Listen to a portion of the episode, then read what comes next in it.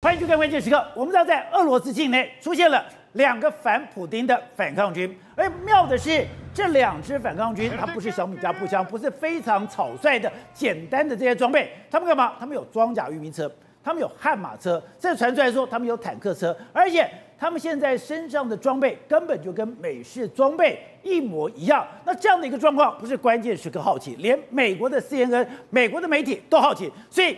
美国的媒体就问了，问了科比说：“哎，这到底怎么回事？为什么在俄罗斯境内两个反普丁的反抗军，他们竟然都是美式装备？现在他们讲说，他们竟然可以在公开市场上买到。但你知道科比怎么讲吗？科比居然讲一推二五六，我不知道，我完全没有办法评论。是从天底下哪有这种事情的？现在出现了一支部队，这支部队用的都是美式装备。哎，你不是简单的装备，你的枪是有装备，防弹衣是。”整个盔甲是连哎装甲运兵车都是美式装备。对，科比居然讲他不知道这些装备是怎么来的，而且现在对普京来说真的是四面埋伏。为什么四面埋伏？第一个。他在俄乌的战场上面节节败退，节节败退不说，现在在他们俄罗斯的别尔哥罗德境内，居然出现两支部队，一个叫俄罗斯自由军团，一个叫俄罗斯志愿军。哎，两个居然打的，原本以为说啊，这个叛军不足不足为奇，啊、就没想哎，他们的装备不是普通的装备，仔细一看，美式的悍马车、美式的装甲车、美式的冲锋枪、卡宾枪，甚至美式的这个头盔都出现了，哎。打的现在俄罗斯，他们连夜视镜都有。打的俄罗斯主力部队不断的往后撤，现在克里姆林宫对这一支部队是相当相当的担心呐、啊。那别的不说，现在还有内忧在里面。现在的普里格金要回到俄罗斯去了，他现在跟跟俄罗斯直接跟普京直接呛虾，跟普京呛虾，活在卡通泡泡里面跟他呛虾，所以这个大的隐患出现了。所以现在对俄罗斯来说，是普京来说是四面埋伏，尤其对他。对他来说，他现在最害怕的是什么？你知道吗？就是这两支部队，你到底怎么打出来？他完全不知道。那美国也很好奇，说：“哎，我们看这个装备都是美式装备。”对，因为你看他们装备很多都是美式装备啊。他们接受媒体访问的时候，哎，穿的样子都很像是美式装备。结果呢，CNN 主播就问这个科比，就说：“哎，请问你这些反普丁的这个武装部队啊，他们是不是在公开市场买到的呢？”就科比说。嗯，我们也不太清楚是怎么买到的，但是事实上，哎，大家都知道，你那就是美美国装备到底从哪里来？美国其实不说，但是其实美国当然知道那些装备是从哪里来的。不是美国所有的装备不都有编号吗？每个的装备流到哪个地方，他们不是都有记录吗？怎么可能说有两支部队完全的？哎，你的装备全部是美式装备，告诉我你都不知道。对，事实上到底是怎么回事呢？我觉得美国现在也不好承认呐。他如果承认的话，那不是公开就说，哎，我在支持这些反抗军吗？但是呢，实际上美国呢，它有非常多方法让你买得到那些设备。那怎么买得到那些设备？你看，因为现在就有很多网络上传言啊，他说什么啊？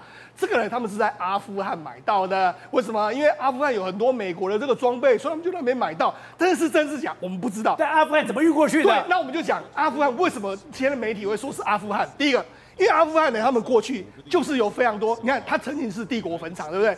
帝国坟场，他曾跟英军打过仗，跟俄罗斯打过仗，所以他们当地的游击队啊就会做武器。哦，所以而且我们知道阿富汗有非常多矿产，所以他从以前矿产有自己做，对。然后呢，美美国扶持他，所以他们自己在那边做武器，他们真的会做武器。所以他们他们在山区里面有非常多工厂，对，工厂真的会做武器，他们是真的能够生产出俄罗斯的武器，还有美国武器，他们是真的做得出来的。你说这种轻装备他都会？对，那那包括说什么 AK 四十七也可以仿造了，然后还有这个。M 四的卡宾枪，他们都可以自己做出来，所以他们的确是做得出来。但是，哎、欸，你这个坦克、悍马车呢？这怎么来？坦克呢？怎么有可能这种东西？好，那媒体就会报道，媒媒媒体报道是什么啊？那是因为美军，我们美军在这个拜登不是仓促的就撤离这阿富汗吗？撤离的时候，他留下了大量的装备。大量装备呢，现在听说都被卡塔这个塔利班接收之后，他们把它完全的整修一遍。你看，所以看这是什么？这是媒体的报道。阿富汗的这个这个时代说什么？塔利班没有掌权的时候就已经在倒卖军车。他怎么倒卖？他把美国打下来的，哎，你可能因为美军呢是比较人命比较重要，对，他可能车坏了就丢了，丢了之后他们就不断的接收。这时候他们的里面呢，他们接收了大量的车子。但是车完之后，他们就找人来修，因为阿富汗有很多工匠，修修修修修修之后，他们就把这个拿来卖。所以他就说，你看，二零二一年从阿富汗离开了这个美军，约莫丢了三三百辆的军用车辆，三百辆军用车辆之后，就有非常多的车辆可以卖到阿富汗去，卖到这个这个自由市场里面去。所以你在阿富汗里面，你要军靴有军靴，你今天要这个所谓的匕首有匕首，对，你现在要什么有什么。而且人家就媒体去去采访说，你要买武器，哎，一般我们都认为说，哎，你要买这种装备啊，你要像那所谓这个零零七不在演说啊，怎么密码啊，敲三下，然后密码进去，没有，他们公开就展示在那边。他们就阿富汗的市场，市场，而且是灯红酒绿的市场里面，你完全走进去就是卖美式装备。他就跟你说，哎、欸，这是美国的啦，你要军靴也有啊，你要枪也有啊，你要各式各样装备都可以，而且你还可以当场呢，瞄准镜都有，你还可以当场在那边试枪，就直接蹦蹦蹦开个两枪都没有问题。所以你就知道，事实上现在人家就说这个啊，现在美国就推到说啊，那是阿富汗搞的，阿富汗来的。但是问题是，真的从阿富汗来的吗？美国现在当然是撇清责任呐，而且你说现在普京最头痛的人可能是布里格金，对，因为他非常生气，说，哎，我们在巴赫穆特打仗，我们在巴赫穆特牺牲了两万多人，我们帮整个俄罗斯建立了这样的不世战功，对，可是俄罗斯的媒体对。对我的打仗，对瓦格纳军团一个字都不提，对，我觉得现在为止来说的话，可能俄罗斯的内乱可能会发生，为什么？因为普里格金呢，他要回到俄罗斯去了。他这个部队要撤回去，他就直接骂普丁。他说：“你活在卡通泡泡般的这个安全泡泡里面。”他骂他为什么？他说：“哎，因为我们这个巴赫穆特占领打到现在为止，我们牺牲那么多人，就没没办法。因为你看，他就直接说：你都不给我武器啊！他现在指的就是后面非常多这个普里格金他的部队，因为没有武器之后就死了。这么凶，他那边直接骂。他骂为什么？为什么骂？你看，因为他说什么？哎，烧一股原本不是要给我武器吗？没有给我武器。后来呢，你这个所谓的所谓的指挥官的米金采夫也说要给我武器，就没有都没有武器，他就直接骂说，你这个普京根本就在背后扯我们的后腿。就他说好，那我们就这样，那我们就直接撤退了，我们不想作战了，我们会把这个地方呢完全交给俄罗斯的这个正正规部队，你要不要来接受我也不管你，反正我就直接撤走了。而且普里格金还怎么讲？他说我现在在俄罗斯是仅次于普丁声望最高的人。对，那你知道，事实上联军非常有意，这个乌克兰军队非常有意思哦。而且我们都知道，撤退的时候其实是最危险的。我应该可以攻击你，对不对？对，但是这个乌克兰不攻击你，为什么？他就是要放你回去。你说，当瓦格纳军团要离开巴赫穆特的时候，照理讲，这是乌克兰最好的攻击机会。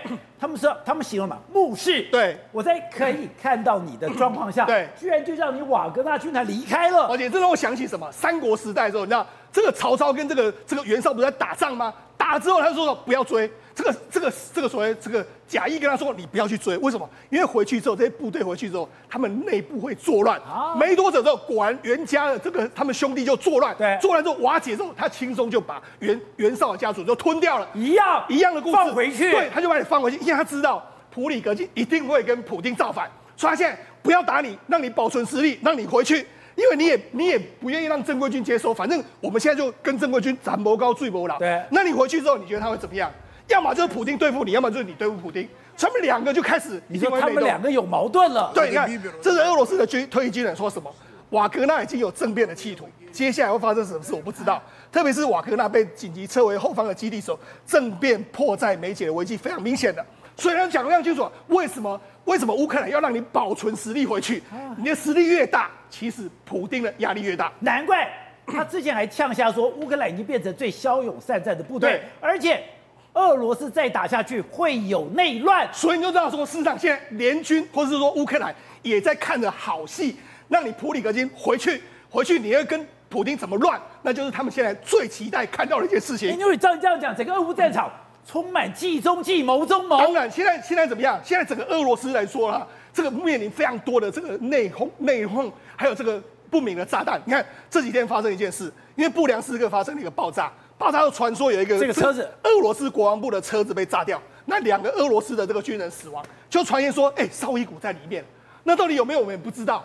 那甚至不是说这一部车是国防部的军车，居然被炸弹了。现在很多鬼故事都发生，像白俄罗斯总统不是到俄罗斯去，哎，也突然说好像生命垂危，那到底怎么一回事？大家完全不知道。甚至还有俄罗斯的莫斯科境内最近遭到非常多无人机的这个袭击，我们看这是无人机的这个爆炸，就这样。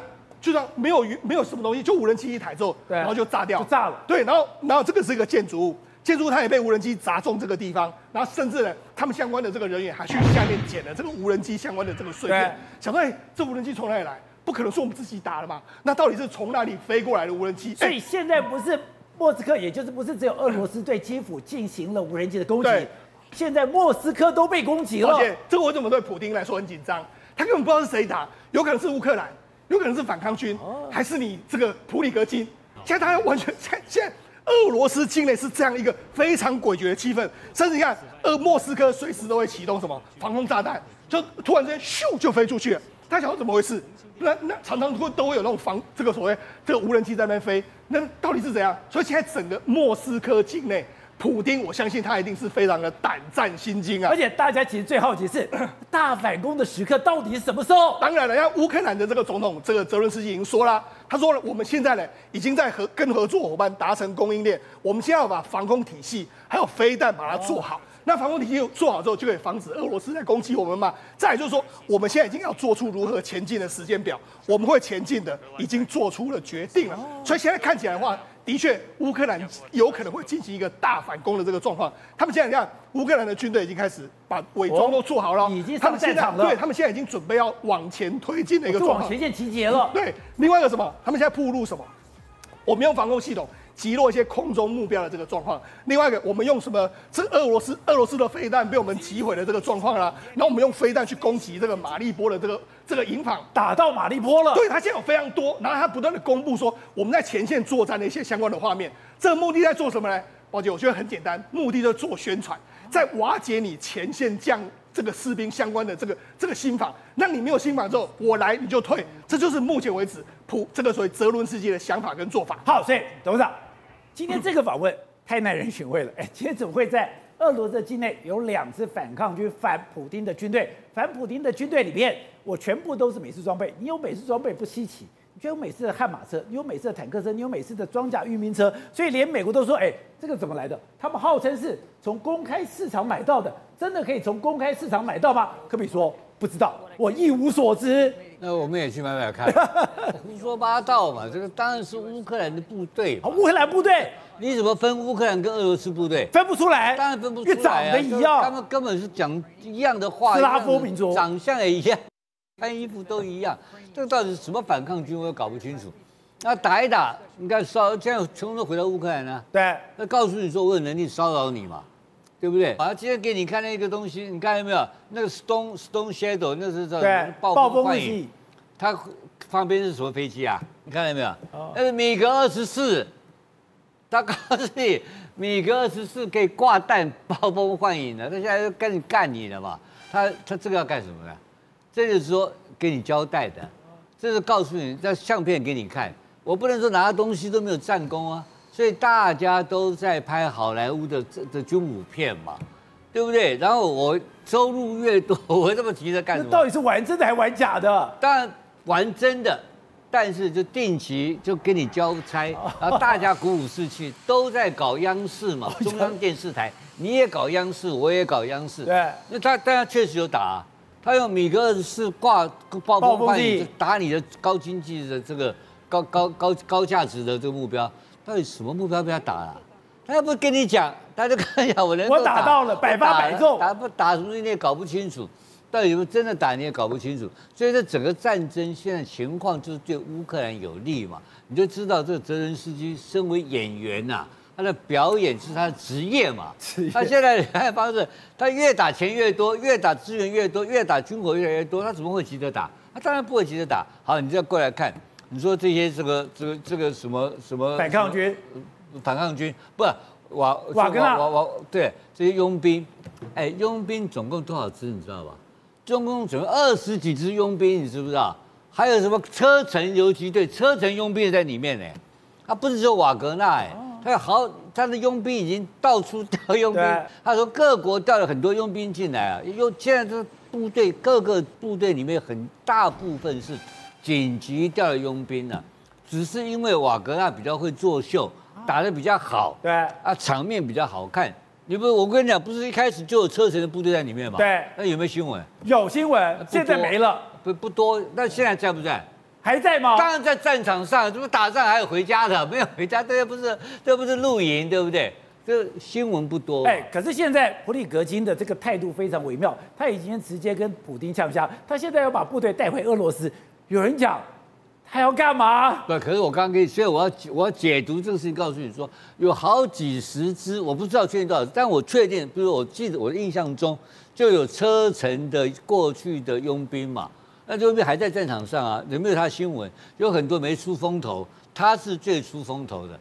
他是最在那边缴获，可能赚的最多是他嘛。那他说要想当当德国当不当俄罗斯的总理嘛，是总统嘛，他要回去选总统啊。这已经打得乱七八糟，这个事情已经变成一个很荒谬的一个荒谬剧嘛。荒谬剧很简单，到底在哪里？就是说我整个北约，整个西方联军的那个整个威慑力已经非常强大的，整个压制把你莫把你这个莫莫斯科压得死死的嘛。然后我各方面有钱有人，然后有什么装备，全部给你搞，然后搅得你乌烟瘴气。你现在看普京没有声音啊？真的，这不见了嘛？对，他在干什么？他等什么？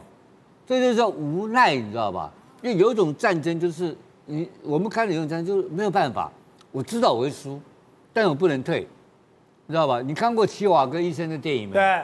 你看过那个白军的部队，他是红军跟白军上去打仗嘛？对，白军稳输的、啊，他知不知道稳输了？知道稳输了。可我能退吗？不能退，打到最后就是打挂嘛。所以现在俄罗斯就是齐瓦戈医生那个电影上的复刻版嘛。他说这个部队打不赢了啦，他都知道啦。对。可是我就是跟你这么死拉活，死耗着，耗到最后一天，我这个这是一个没有办法撤退的一个战争。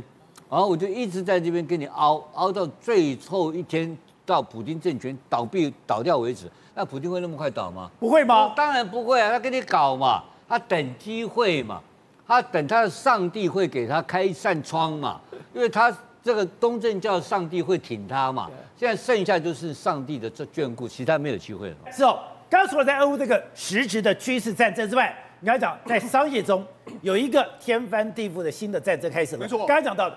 AI 崛起，它会把过去旧的思维，它进行一个典范转移，会把旧的很多进行淘汰。我没有想到，台湾在半导体上我们是核心，对，没有讲在 AI 上面我们也是核心。那现在全世界居然。全世界的汇率很多在跌哦，对，台湾居然大涨，台湾大涨为什么？今天很多热钱进来，今天光今天就十亿美金进来，而且大家台湾到底能不能够在 AI 市场上面占到非常大的商机？我跟大家讲，绝对是的。为什么绝对是？除了这个台积电，还有一些 IC 设计公司，这个能够吃到订单之外，这个黄仁勋呢，他在 Computex 他点名了跟台湾伺服器的供应链相关伙伴的名单，他直接跟你说名单哦，他说红海，红海是。这个红海旗下的公司，还有技嘉、华擎、泰安电脑、纬创、英业达、和硕、广达旗下的云达，这个华硕、伟伟影，还有 ZT System，一大堆，他讲了非常多家公司。所以你要做 AI，对，你要来台湾买零件。对，我为什么这样说？因为很简单，宝姐，AI 这个东西来说，你觉得它需不需要用台湾的供应链？要吗？它绝对不能够用中中国供应链，因为 AI 伺服器里面牵扯到太多的。他要排除中国供应链，对，那你要找谁？那只有台湾吗？做台湾，所以你就知道为什么台湾会被变成是唯一的供应链都在大部分都在台湾。主要原因就是 AI 伺服器里面牵扯到太多太多美国不能够接受的东西。好，那事实上，是今天有个非常有意思的，因为他是有他点名一个叫广达旗下的云达。好，那今天呢，因为 Computex 开展之后呢，黄仁勋他就到云达去了。那云达是广达，他去看谁？他老朋友叫梁次正。梁次正是广达的这个副董事长，但是他到了这个云达之后呢，他就把他的皮衣脱掉，为什么？他就穿在这个云达的总经理的这个身上啊。这杨奇祺是他总经理，他总经理他穿在他身上，哎，他的皮不是很珍贵吗？对，那人家就说，哎，你的皮衣是什么？就后来人家发现说，哎。看到他皮衣的品牌，原来他是穿 Dunhill 的这个品牌，然后又穿到他的身上去，所以他他要告诉你，不是我要表达我的善意，对，表达我们两个妈吉的感情，我就要把我的皮衣、我的招牌脱下来。因为他昨天讲到，他有新发表一个超级电脑，就是由广达帮他代工，所以你就知道说，事实上广达哎这几天哎，你知道广达那两个月前他才八十块，他现在已经一百多块，今天还涨了快一百一十块，他已经超越红海，所以呢，事实上现在整个。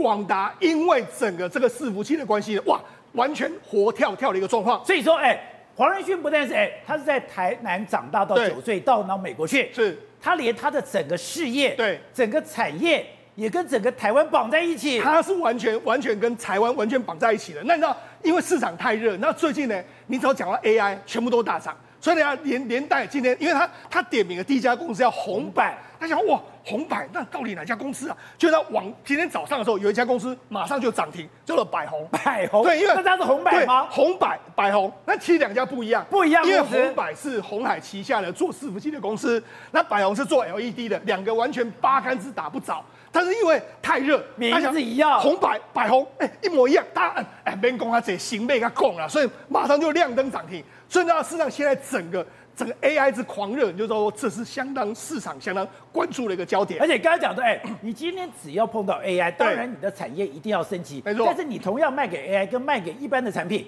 价格差到十倍。因为为什么？因为 AI 能够创造的产值太大。那你要，事实上现在这个黄仁勋呢，他在 Computex 讲的非常清楚。换我卖东西给台湾，过去是我买我买台湾东西，现在是我要卖东西给台湾。他讲到什么？他说过去我的客户只有网络公司啊，卖给什么 Alphabet 啊、亚马逊啊、Meta 这些公司啊、腾讯。但是现在他多了非常多。他说我现在可以卖哦，奢侈品我可以卖，啊、能源我可以卖。那消费零售我可以卖，他都直接把公司都举出来了。卖给 Costco，对，那个还有奢侈品，你看，哎，他点名了爱马仕、那个罗雅，还有这个 LVMH，那个能源的艾克森美孚石油这些，还有壳牌。那你看 Costco 都在这里面，还有特斯拉也是他客户。对，另外一个食物还有饮料，麦当劳、可口可乐都有。他还卖给 Costco，对，另外可口可乐，对，那金融服务业，你看 Visa、Master 都有。然后包括说这样，美国银行全部都有。那科技业里面，苹果也是我的客户，爱斯莫一大堆。那还有台积电。那另外一个还有什么健康与医疗一大堆公司，那好，他到底要卖什么？我讲一个故事给大家听就好。哎，老婆，等下我们再看啊，你就我看到这张图，我才感到那个 AI 的恐怖。他说以前我的客户就在哪里，就这只有这一行。对，我卖给亚马逊，我卖给 Meta 了，我卖给这个所谓的这个这个 Alphabet，对，就是 Google，就只有这边。对，就我现在一开始。多了这么多，对，我多了那么多多，还有一个，我连奢侈品都有了。对，那你要你想要卖给他们要做什么？很简单，奢侈品就是帮你判断未来的 AI 的趋势。我们不是讲过吗？为过去不是有个魔镜，说哎，人换到那个上面就可以完全变身，你用 AI 绝对可以办得到，那是很简单的事情。所以这个绝对是 AI 公司，这个所谓奢侈品公司会采买。但是我跟他讲一个最近发生的一件事。最近呢，有日本有一家公有一家这个这个药厂叫武田制药，武田大家都听过对不对？我听过，我听过。他最近跟波那个美国波士顿呢去买了一款药，买了一款药，波士顿公司却很奇怪，你跟我买这款药做什么？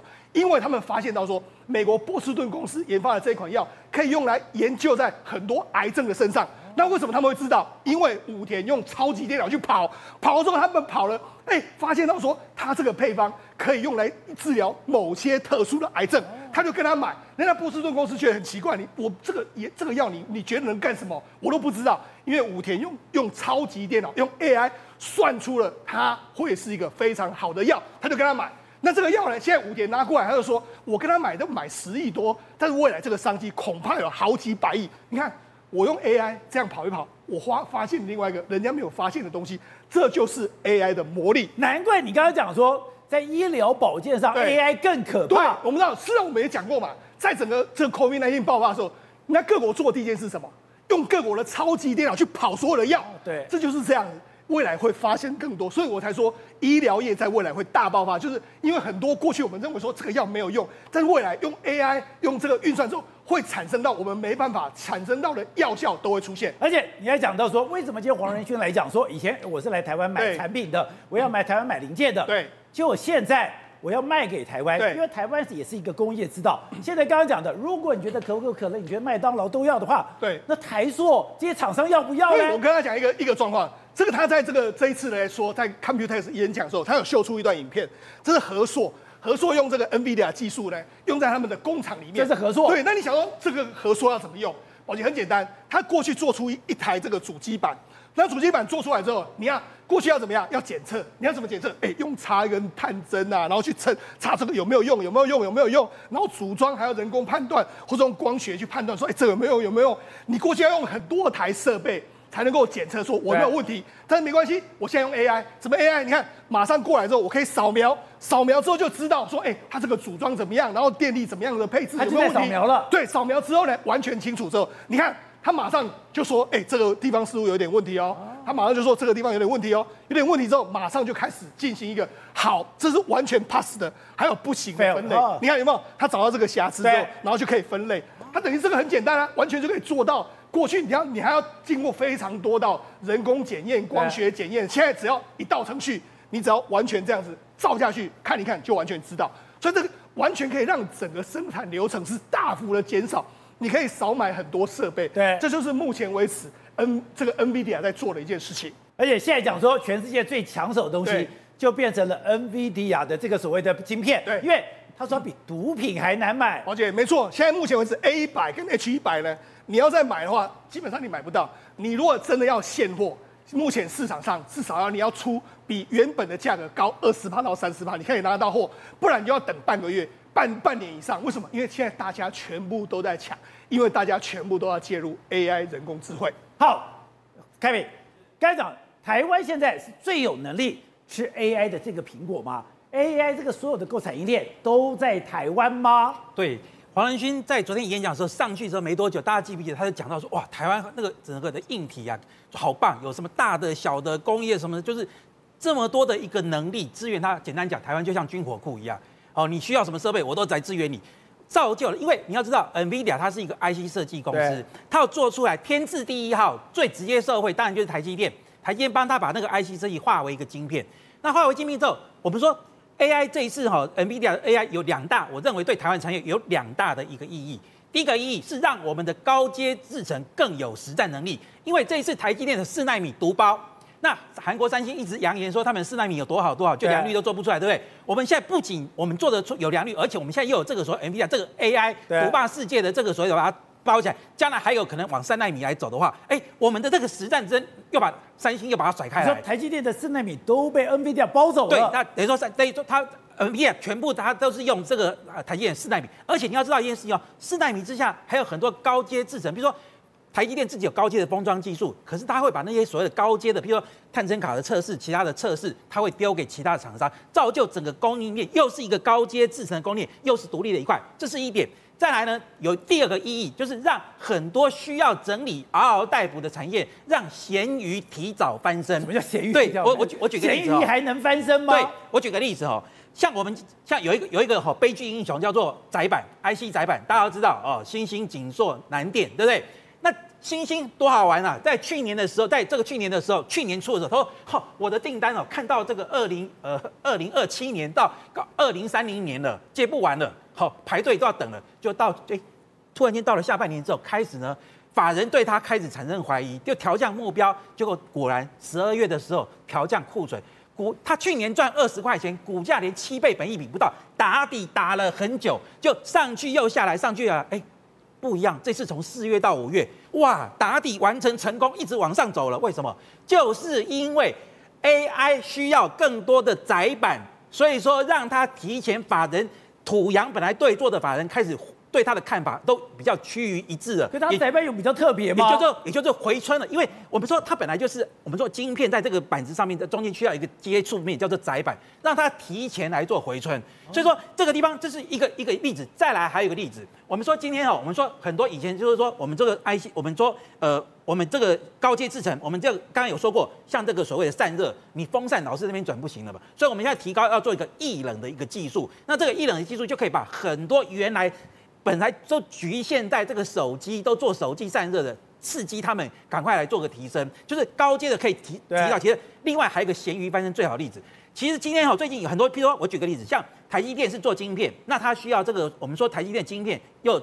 受惠到创意的 IPC 制裁，然后呢，你说这个广达，你看广达这个 NVIDIA，它三月的大会的时候一句话，广达是我钻石级的这个赞助商，唯二两家，其中一家广达，广达从八十几块涨到这个一百二十块，涨了百分之五十，一个月之内，然后呢，也让这个所谓的创意啊、技嘉这些做这个所谓伺服器的，做这个液冷，还有机壳，包括勤诚做机壳的，还有刚刚所说的这个载板，还有一个东西。没有什么赚钱的光通讯，有一家公司叫上诠，上诠本来是第一季赚了呃零点三八元，第四月份还亏损，股价现在快要过波段高点，为什么？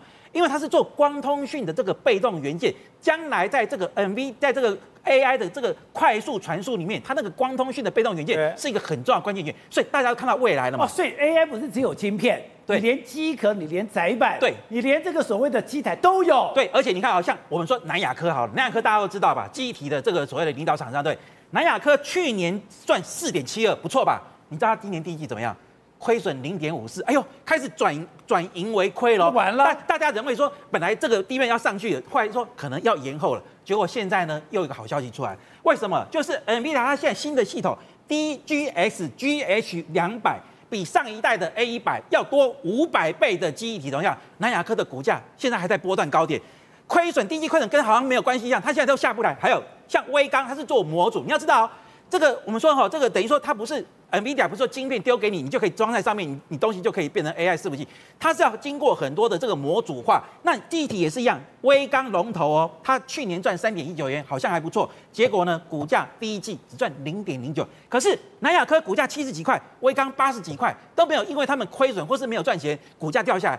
为什么期待将来的运用扩大？可是我好奇是，那这是一个梦，这是一个泡泡，还是玩真的嘞？对，所以说宝杰问的好，所以说我们现在要去找，说如果说像比如说大家都知道晶片，它现在 AI 很多像晶片伺服器最近又大涨，对不对？你要去找什么被忽略掉的？我认为在记忆体这一块来讲，我举个例子，如果说在最惨的情况之下，你都能够比别人好。那将来如果说回春以后，你是会比别人更好。像今天在 Computex 展览，有一家公司是宏基集团出来的绩优生，叫做宇瞻。宇瞻今天公布什么？全世界第一个完全无铅的这个 DDR 五的记忆体模组。宇瞻本来是做工控的，它可以在零下的负四十度到八十五度这么严苛的环境运用，来回一百二十度，它可以忍受这么大宽的一个宽温带，然后它又有这个所谓的这个所谓的 DDR 五。DDR5 就是简单来讲，就是可以支等于说可以支援到 AI 的这个速度。那它去年赚五块多，今年第一季赚一块多，比这个前面都好。而且股价这个地方呢，这个才这个四五十块。所以我的意思是说，其实有很多哈提等于说本来预估说，今天还有一个最最有梗的是威刚陈立白，他对陈立白他今天讲一句话非常有梗，他怎么说？他说春燕哈这个记忆体的春燕是有一点迟到了，不过现在哈我们要迎接的夏燕。现在夏天不是四五六月吗？就是六月就是第二季底了吗？为什么？就是因为整个的一个 AI 刺激到这个所谓的基底，而且美国在抵制中国嘛，所以说我们台湾会因此而大受惠。好，惠珊刚才讲的，哎，这个也把整个台湾的工业生态、工厂的整个作业。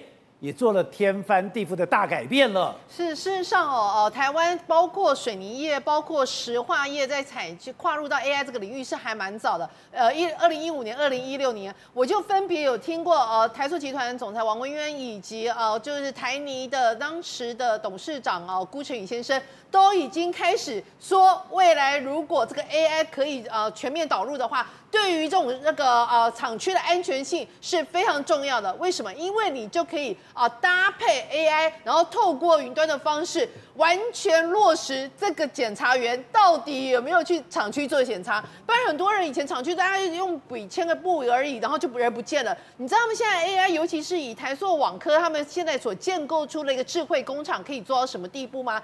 第一个，他们说从生产端来讲，你就可以哦全面掌控它厂区的安全。比如说，它就有弄出来，你看到下面那个图，它比如说一开始是在那个云端上面，对，云端上面的时候，你就会发现，哎，有一些数据显现出说，可能哎 B 区的某一个管线温度不太正常，他就会把这个讯息传送给下面的这一个呃相关的第一线的管理员，所以这个管理员他就会说，哎，现在好像有这个异常的状况，所以他们就会派人到现场去进行检查，就他们派人到现场去进行相关的检查之后呢，他就会去调出这个管线的资料，比如说哦 A。A 区的这个管线里面的第二条管线里面的这个管线是什么？是丙烯气体丙烯，气体丙烯它可能就有一定的温度，一定的什么？它这这个管线总长多长？比如说零点九公里，它什么时候建制的？就是两千年，所以它就可以透过这样的方式去看，调说是不是有可能某个地方看不到的地方已经有锈蚀的状况，他们就会进行相关的检验。检验完之后，他同时再把这个资料再传回给总部监看的这个人，所以呢，他们就会进行说，哎，那这条管线是不是要直接拆除？以避免未来可能发生公安的可能性，所以你就会发现他们现在已经完全透过这个方式。你现在画面上看到是什么？是台化的工厂，他们也可以做到无人工厂，从呃生产到后来生产完到发配送，全部都是用这样子无人的生产的过程，成功的都可以把工厂的一个成本给降低。而且呢，更重要一件事情是，他们这整套系统除了石化或者是纺织相关产品之外，他们还落实到哪里？电子产品，比如说呃南亚科，南亚科他们可能生产一些呃印刷电路板啊这些，他们会啊、最终是要用到这个电子厂商那边，对不对？电子厂商可能后来就发现说，哎，为什么你这一批送来的货有点瑕疵，有点问题？他说他们现在已经有办法变成是，哎，我可以回溯到整个生产的一个履历表。可能是温度不对，可能是啊、什么哪里不对啊，可能是配方不对，因此而进行一个相关的调整。所以他们就说，如果开始全面性导入这样子 AI 的一个啊、在石化厂或者是各个厂区的话，可以达到三个功用。第一个功用是人力可以减少，第二个是效率会提高，最重要的一个是可以成功的把这个风险给降低。